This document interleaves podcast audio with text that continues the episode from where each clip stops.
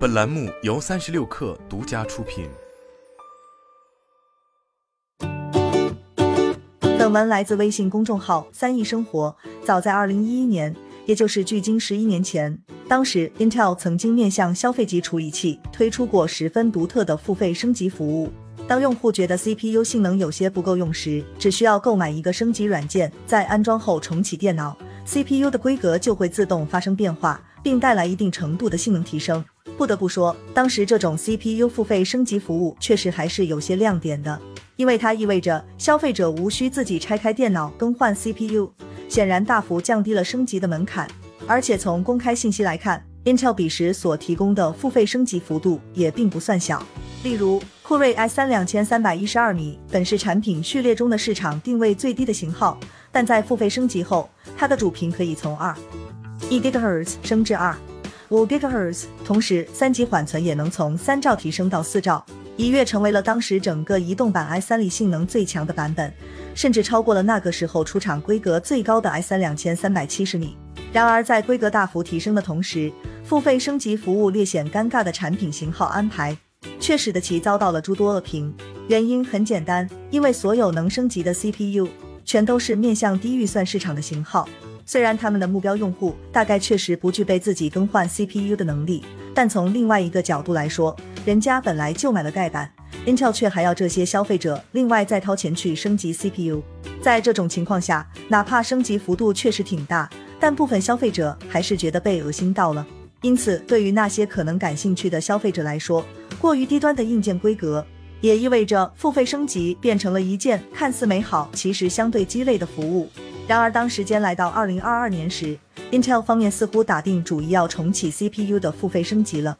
等等，先别急着骂，因为 Intel 很明显吸取了十一年前的经验和教训。这一次，他们不仅完全改变了付费升级 CPU 的目标客户，同时在付费解锁的功能选项上也进行了大刀阔斧的改动。具体来说，新的付费升级服务将只会针对 Sapphire Rapids 第四代可扩展至强处理器，也就是未来的顶级工作站和服务器 CPU，而不会面向家用市场。同时，付费解锁的内容也不再是更高的主频、更大的缓存等这些直接与性能挂钩的参数，而是专注于企业级的一些可选功能和指令集。很显然，正是因为这些功能的指向性十分明确，所以在过去的企业级 CPU 里。他们往往也会造成一些不必要的成本浪费，要么是企业为自己不需要的功能付了费，要么就是 Intel 必须为不同的客户专门生产定制指令级的 CPU，结果也会造成生产成本的上涨，最终还是会转嫁给终端的消费者。在这种情况下，针对企业级产品开展付费解锁服务，实际上就变成了一种非常聪明，而且对各方来说都能有效降低成本的做法。那么一个新的问题就来了。既然这种针对特定用户需求解锁指令集软件功能的思路看似非常科学有效，那么是不是也有可能会被用在家用级 CPU 上呢？仔细想想，其实还真有可能。毕竟，一方面从用户需求来说，随着如今越来越多人需要居家办公，家用级 CPU 所面临的使用场景也不再仅限于轻量级的文字处理或是单纯的游戏等。消费者用家中的电脑开直播、剪视频、写代码、做动画渲染，甚至运行 AI 训练的情况，其实已经不算少见了。另一方面，从供给端来说，以前无论 Intel 还是 AMD，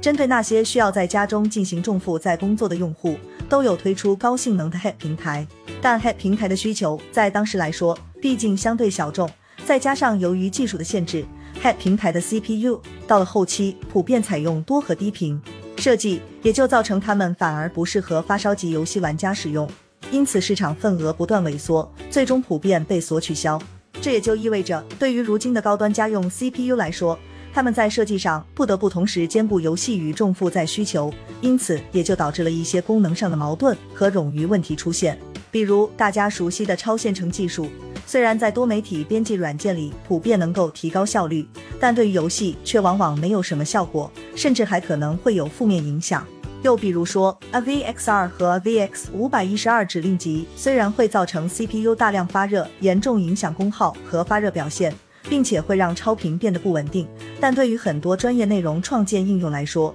适度降低主频，打开这两个指令集，却又能大幅提高效率。类似的情况还有集成在和弦里的 QuickSync 快速视频转码技术，集成在部分型号 CPU 里的 IPU 六图像信号处理器，甚至是现在大量 CPU 都具备的各种虚拟化指令集等等。它们普遍是对一部分用户很有用，但对另外一些人来说完全是个累赘，甚至会拖累性能的设计。当然，我们也不排除未来 Xeon W 系列直接再次推出高端家用版的可能性。既然如此，这也令我们不禁遐想。未来 Intel 有没有可能将家用 CPU 上的游戏特性与生产力特性进行更明确的区分，并将其中的一类功能做成后付费的软件激活形式呢？老实说，如果这样做了之后，能够降低高端家用 CPU 名义上的售价，说不定还真能得到一部分消费者的欢迎。